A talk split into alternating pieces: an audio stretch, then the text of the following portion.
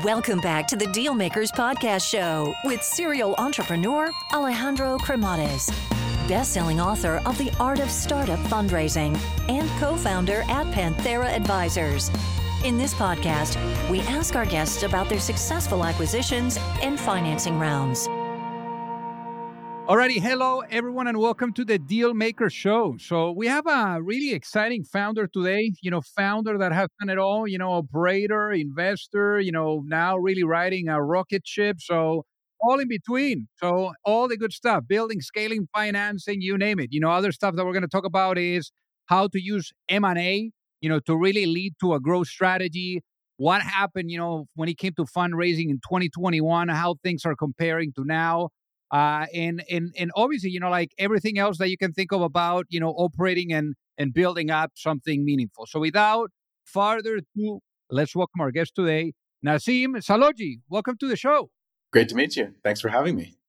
So, originally born in Toronto to immigrant parents, give us a walk through memory lane. How was life growing up? Life was great. Um, yeah, I grew up in Toronto. Uh, happy family life folks uh, immigrated from South Africa, so I heard heard lots of stories of um, you know where I came from, background. Um, ended up spending a lot of my youth back and forth. I went to school there a couple of times, moved there after uh, after university. Um, so consider myself uh, very much a South African Canadian, um, and yeah, it's been been great. And how is it like to be the uh, child of uh, immigrants? You know, do you think that them going there to give you guys a better tomorrow you know maybe you know that has inspired you and shaped who you are today? I, I think it's definitely given me more drive um, like I, I feel a sense of appreciation for the struggle that my family had to go through to, to get to get me to where i am to get me to, to have the opportunity set i've had. And so uh, there's almost a, it's a responsibility to to pay it forward so to speak um, that you know makes me want to to work harder makes me want to um, take advantage of all the opportunities that I have that previous generations didn't. So most most definitely. So obviously, you know, like in your case, you were interested into business. You know, we see that, you know, on what you ended up studying in undergrad, you know, doing your MBA too. So what do you think that interest, you know, towards business, you know, came from? Um, I think it was luck, actually. Like I, I uh, when I was growing up, I wanted to be a politician. Um, I think I, I, uh, and I thought that I wanted to go to law school. And you know, it just so happens you can't go into law school in Canada um, out of high school. So I went into a business program because I heard that you know the school that I was was going to was a good school and that people got great jobs afterwards. So I figured, well, you know, if, if I if I don't get into law school, then at least I have a backup plan built in. And um, when I was there, I ended up walking into a presentation from a consulting company talking about how you know there were these 22 year old kids were flying around the world and going cool places. And so i ended up you know taking a job with uh, with mckinsey out of school and and traveling the world and kind of forgot about the law thing and, and never looked back. Now in your case you went to um, south africa you know to to work there at mckinsey. You know one of the things that uh, i see a lot is people that end up becoming entrepreneurs i find that the background in consulting is very useful because it helps you to break down, you know, big problems into smaller problems and then you tackle them in a different way. So it's a different perspective and approach to problem solving. How do you think that the experience at McKinsey helped you when it comes to problem solving? Definitely take gives you the ability to take a big problem, disaggregate it into component parts, and then also communicate very clearly, right? So the, you know, the key drivers or breaking your message down into the three main messages or whatever it might be uh, it's, it's really helpful right? That that pyramid principle of communication is very very helpful it can no matter where you end up. So being able to travel you know there to south africa then you know as part of that experience you were also in places like kenya pakistan. Also your worldview being able to travel so much, you know, what kind of a perspective it gives you about things? Makes me very appreciative. Um, it's, so it's humbling. It, it, makes, makes you appreciative of, for me, it made me appreciative of the things that I had.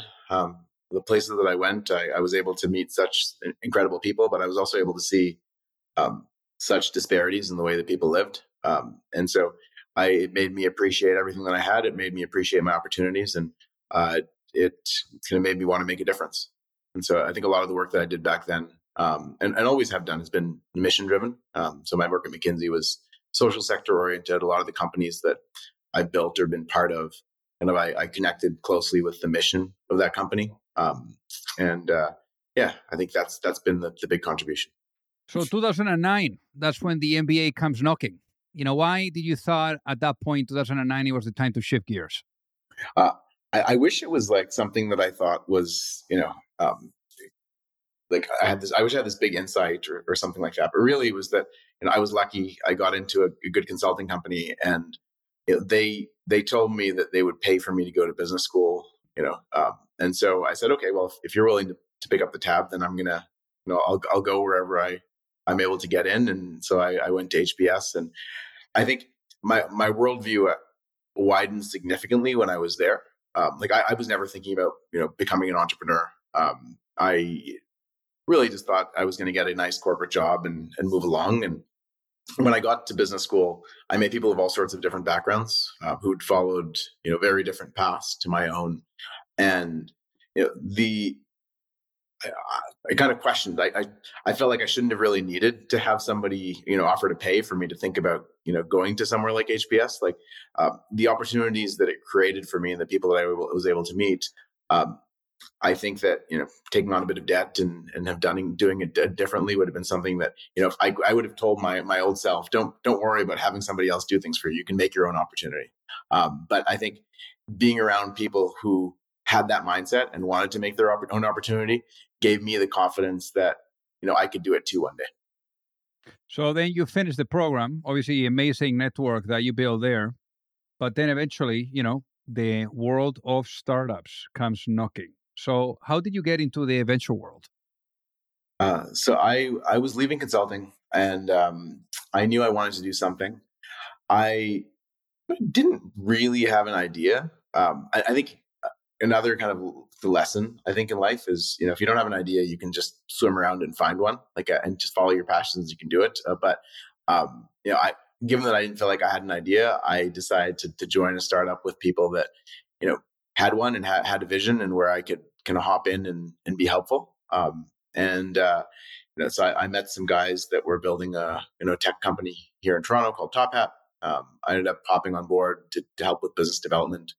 Uh, within my first month or so, we let go of our, our head of sales and I took on the sales team and um, so did BD and sales and, and ran the revenue function there for, for a few years and a great learning lesson. Like uh, I'd never been a, really a manager. Like in consulting, you manage people, but you know it, you're not really managing. You know it, when you're in, in a you know McKinsey type environment, you say jump and people say how high, and you know it's that specific type of person. Um, I think when you are kind of building a larger team, it, it teaches you how to relate to people a little bit better, um, how to get more out of folks, and so I think I started my journey, um, my learning journey there, and it was a great opportunity. And uh, fortunate that the company we were able to scale up quite quickly while I was there. So I think we grew about tenfold um, eh, during my time at Top Hat, kind of startup of the year. Um, and so, yeah, it was it was a great kind of opportunity to to learn and grow.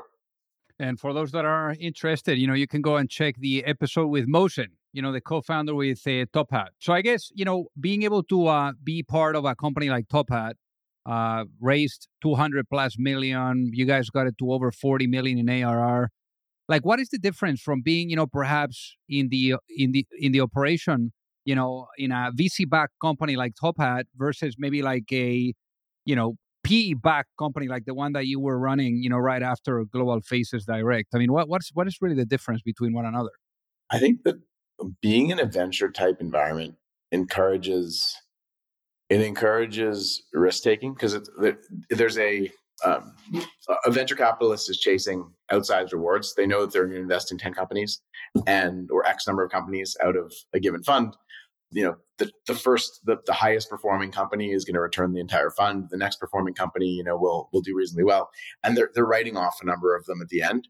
And so it creates, you know, an incentive structure to really chase outsized wins. And that's the kind of the dynamic and that's that's what you set up. Well, that's what you're, you know, working for when you're part of a venture back startup when you're joining something that's a, a private equity backed company, it typically it's it's more a refinement game at that point, right? Like private equity doesn't invest with the idea of of losing.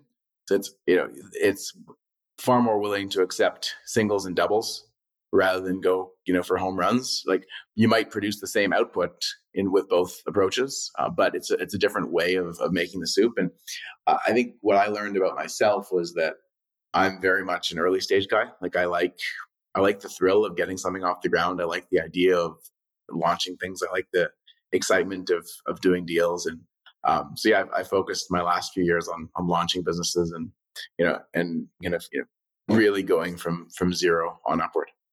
So, talking about launching businesses, you know, what really pushed you in that direction was some headaches that you were dealing with. You know, what what was going on?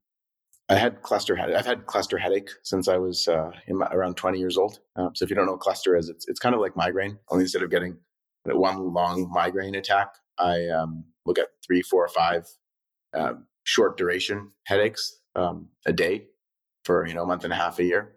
Um, and uh, it, super debilitating. I was fortunate. The first time it hit me, I was at university, so it was fine. Next time it hit me, it was kind of I just started work, uh, my first job. Uh, pretty scary. Um, and you know, each time they just resolved, and I went back to doing what I was doing. The third time it hit, I was able to go to an expert neurologist who had finally was finally able to diagnose me with cluster put me on medication. And so for the next decade or so, I was fine. Like I would just roll on and off these meds. Really, some of them, you know, like prednisone, super hard on the body. So I didn't, it's not like I enjoyed going on to these meds, but, you know, they did the trick. Um, and I found that, you know, a number of years later, so my early 30s, the, you know, the meds that I was on had stopped working. I was looking for new solutions. A friend of mine pointed me in the direction of the research happening on psilocybin you know, at the time, you know, it was a little bit less well known than it is today. But you know, groups like Yale, for example, uh, have had clinical trials for my my condition. Um, you know, now for the last couple of years, um, and uh, yeah, I, I, took a plunge. Uh, used psiloc- uh, psilocybin to, to, treat my headaches. Brought about a three year remission. Um, you know, uh, I'm now kind of in a place where you know, with a, a little bit of help from from those kind of you know interesting molecules, uh, I I no longer kind of suffer from from cluster, at least not the same way I used to before. So, uh, yeah, it inspired me to can do something in that space. Uh, met a couple of others and um, you know made a, a, series of investments out of a venture fund um, in uh, a lot of the early moving companies in the space, and uh, together set up a little biotech company that we raised some money into, and um, you know, the, the, biotech company. Uh, you know, quite compelling. Like uh, it actually looks at non hallucinogenic versions of psychedelics. So a guy named named Brian Roth um, out of the University of North Carolina uh, did some fantastic research. Uh, you know, got a, a, grant from DARPA, so from the U.S. government, for for nearly twenty seven million dollars um, to to study this stuff. Um, produced you know some ground based breaking stuff. So you know we we licensed his work and you know, through a consortium of universities, um, the work of some others as well. And so, uh, kind of a, a, huge kind of library that we've got access to in that business. Um, and uh, you know, I, am not I'm not a biotech guy, so I, I, was just doing this as a passion project. So we brought in some other folks to help, uh, you know, and, and, build that out. And uh, at the same time, uh, a good buddy of mine from business school, um, along with our other partner, we're looking at uh, what we're doing at Carbon Six, and you know, they had seen and, been looking at the aggregator space in e-commerce. Um, and you know saw that you know, 15 billion dollars had been put into rolling up the brands, so brands that were selling on Amazon. And I, I had no idea the, scale of this market. Like, you know, I knew obviously Amazon's big, but uh, the fact that there were, you know, brand aggregators that were reaching such high heights so quickly, we saw names like Thrasio and Perch and others.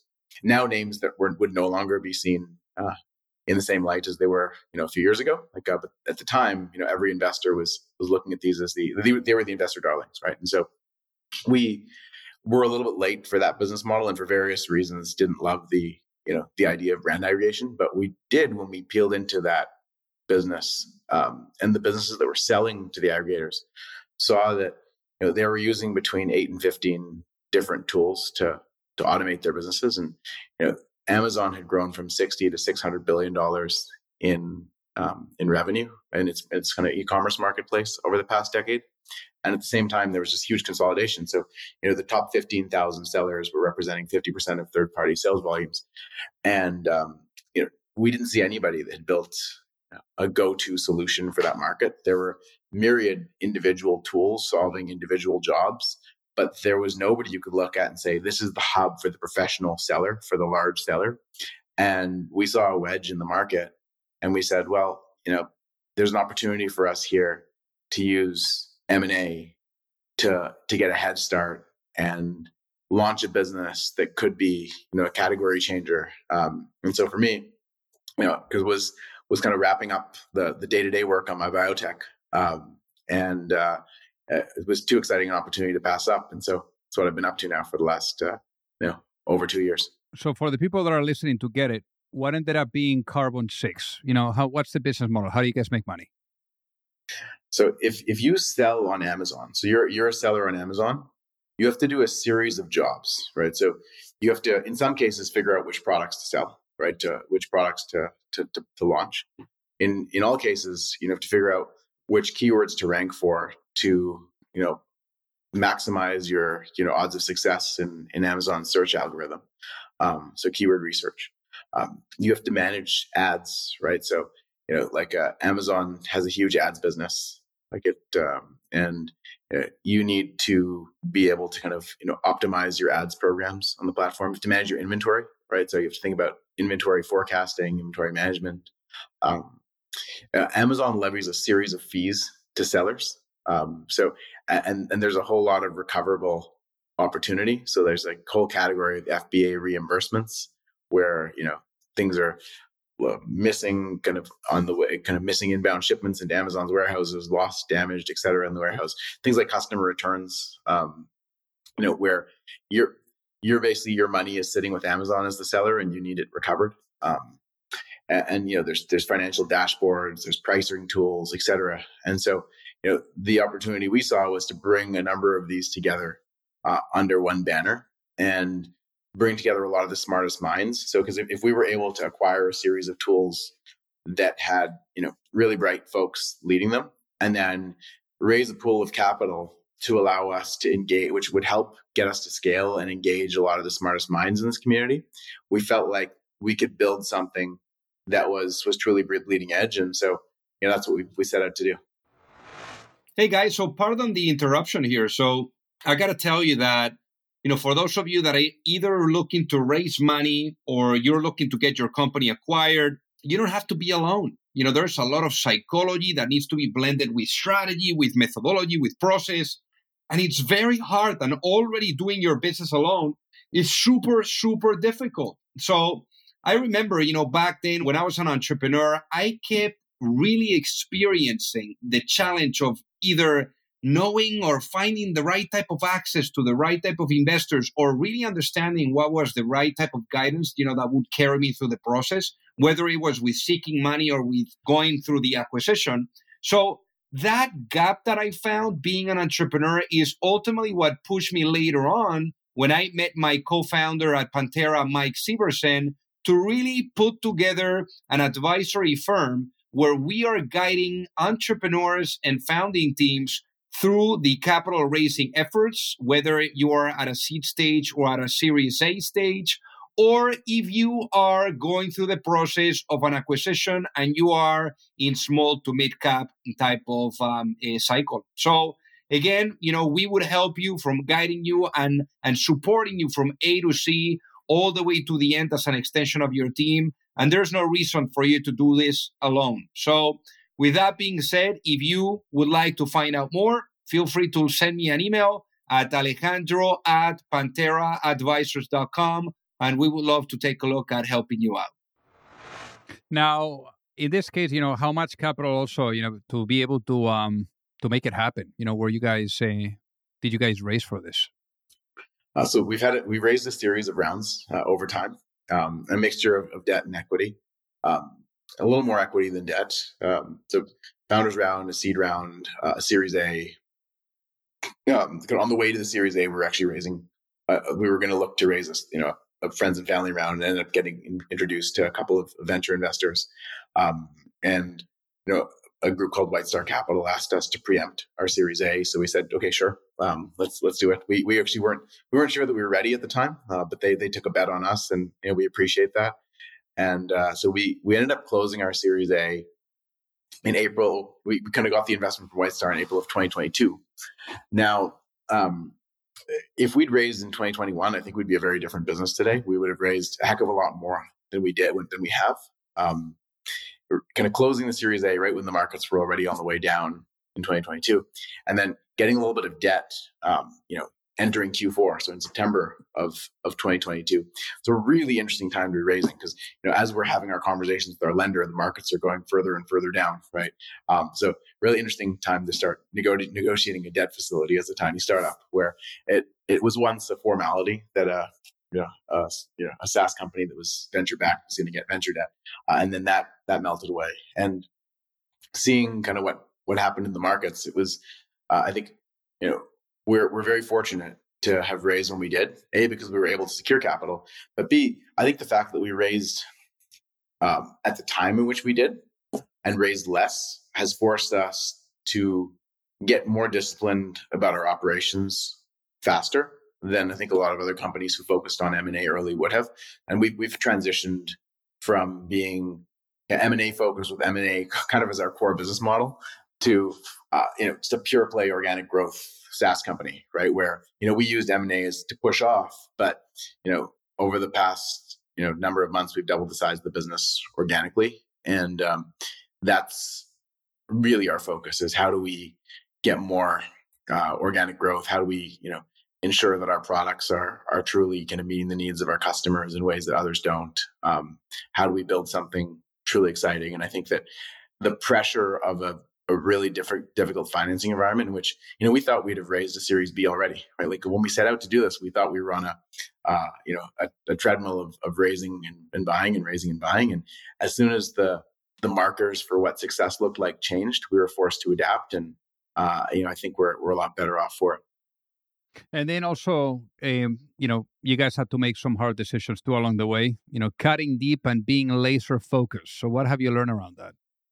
Yeah like um we we were we were spending you know uh, an outsized amount relative to our size um, back you know a, a year and a half ago right a year ago. Um, and you know q4 of last year we looked at ourselves in the mirror and we said you know you guys are we're being too generous here to a point where we might not have a business anymore right? Like uh, we we literally we we uh, acquired a series of companies. We kept the we kept the founding teams in place uh, we kept the, the entire employee bases in place. And then we built a core central kind of staff base at Carbon Six, which we knew was going to be critical for the scale up, but um, you know incurred a large, large burn in doing that, right? And I think uh, what we we realized was, you know, a, a, com- a, SaaS company that was burning, you know, a million dollars a month uh, might have, you know, been been able to raise and be successful in 2021. It definitely wasn't going to cut it in 2020 2023, 2024.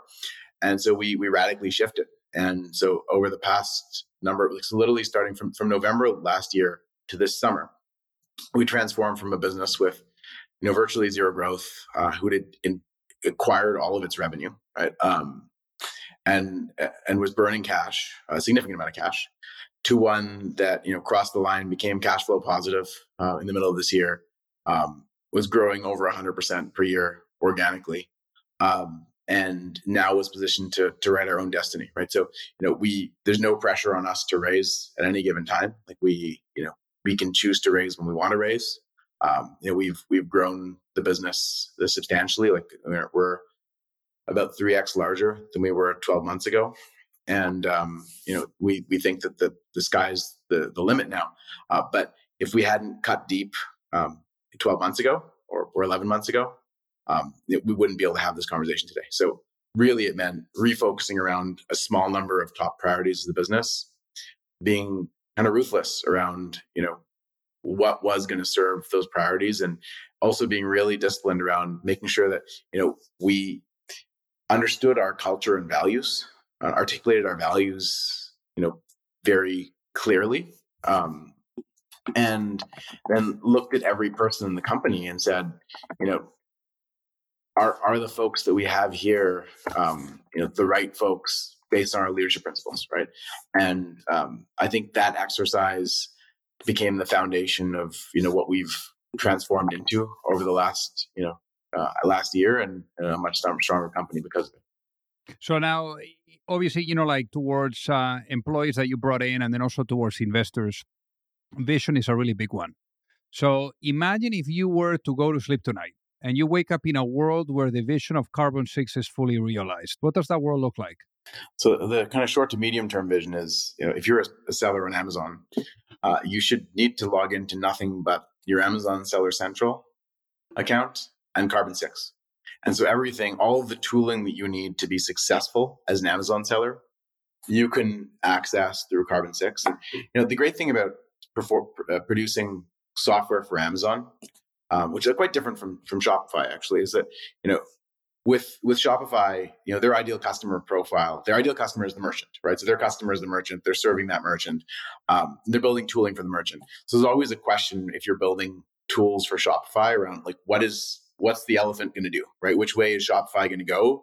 Are they going to want to build the same tooling that I'm building, et cetera? With Amazon, uh, every incremental product decision made relating to its marketplace is about how to get folks like you and me to spend more, to, to do more there, to shop more there, right? Um, and to, you know, to um, make sure that they, you know, grew their ads program, et cetera, um, as a result, right? And so given that orientation, they really just opened up their APIs. They made them very accessible um, to third party folks to build on the platform. Um, and so there's just an immense amount of opportunity for companies like us to to really play a part there. And I think Amazon's become, you know, very open and, and friendly with the software ecosystem in, in terms of opening up programs for us to to do more with them. So uh, that's the vision there. Um, like over time, I think, um, look, we've accessed a really interesting group of of customers. So the customers that we serve, the SMBs and the mid market companies that have really grown through Amazon, um, and also a lot of the kind of larger brands that have now started selling on Amazon and growing their business on Amazon. It's it's a pretty compelling channel, and this customer cohort we have is increasingly thinking about well, how do I go omni-channel? You know, how do I set up a DTC business? Uh, this customer channel is now needing things like financing and insurance and et cetera. And so ultimately, as we grow, it's about serving the needs of that customer, that e-commerce business more effectively, right? But we know that in the Western world, Amazon is the number one place, the number one destination. And so we're starting Amazon centric. We also know that the market is so huge that we could be focusing our next few years on building only for this marketplace and scale substantially, right? They, there, there will be, you know, there are going to be category changing, a number of category changing businesses in this space, right? Like, um, it's a multi-billion dollar software ecosystem alone here. And so, um, you know, there's a lot of headroom in Amazon, though, you know, over time, we'll, we'll continue to serve our customers in other ways as well. So obviously here we're talking about the future. So I want to talk about the past with a lens of reflection. Imagine I was to put you into a time machine and I was to bring you back in time to maybe that moment that you were coming coming out, you know, of the private equity backed firm and and that you were running, and basically having the opportunity of having a chat with that younger self before really going at it as an entrepreneur. And let's say you had the opportunity of giving that younger self one piece of advice for launching a business. What would that be and why, given what you know now, Naseem? Um, go talk to people that have done it before. Um, and like pick three, five people you respect and then ask them questions whenever you do something, um, like any, anything of consequence. Like when I, I would have asked them questions about the way we set up my shareholders agreement with, with my biotech company. I would ask questions around the structure of our financing rounds. You know, should I be using a safe here? Should I be using a convertible note? You know, how should I think about you know the, the partners that I'm bringing in? How should I think about my round construction? Um, you know, like talk me through your approach with different business partners. Um, I felt like, uh, so I'm an optimist, um, and I, I, genuinely believe that you know things are going to work out, and and we're going to find a way to be successful and win. I think I needed to have people in my corner that were checking me, and also giving me the benefit of the the learnings and failures that they've had in life. And so I think that's what I would be actively thinking about: is how do I how do I a surround myself with people who whose strengths complement my weaknesses and vice versa, and how do I you know get a board of advisors on every any right topic like you know i'm a member of ypo i've got my like forum group who's like a personal advisory board. I think that like more technically from like a like a startup founder perspective like get a group of founders together and they're to be people who you know probably know things that you don't on virtually every topic or have solved most of the problems that you're trying to solve and then go to them when you're doing things and chances are your answer is going to get a lot better. I love it now see for the people that are listening that would love to reach out and say hi what is the best way for them to do so uh, drop me an email naseem n-a-s-e-e-m at carbon6.io uh, it's the easiest one Amazing. Well, hey, easy enough. Well, Naseem, thank you so much for being on the Dealmaker Show today. It has been an honor to have you with us. Thanks a bunch. If you like the show, make sure that you hit that subscribe button. If you could leave a review as well, that would be fantastic.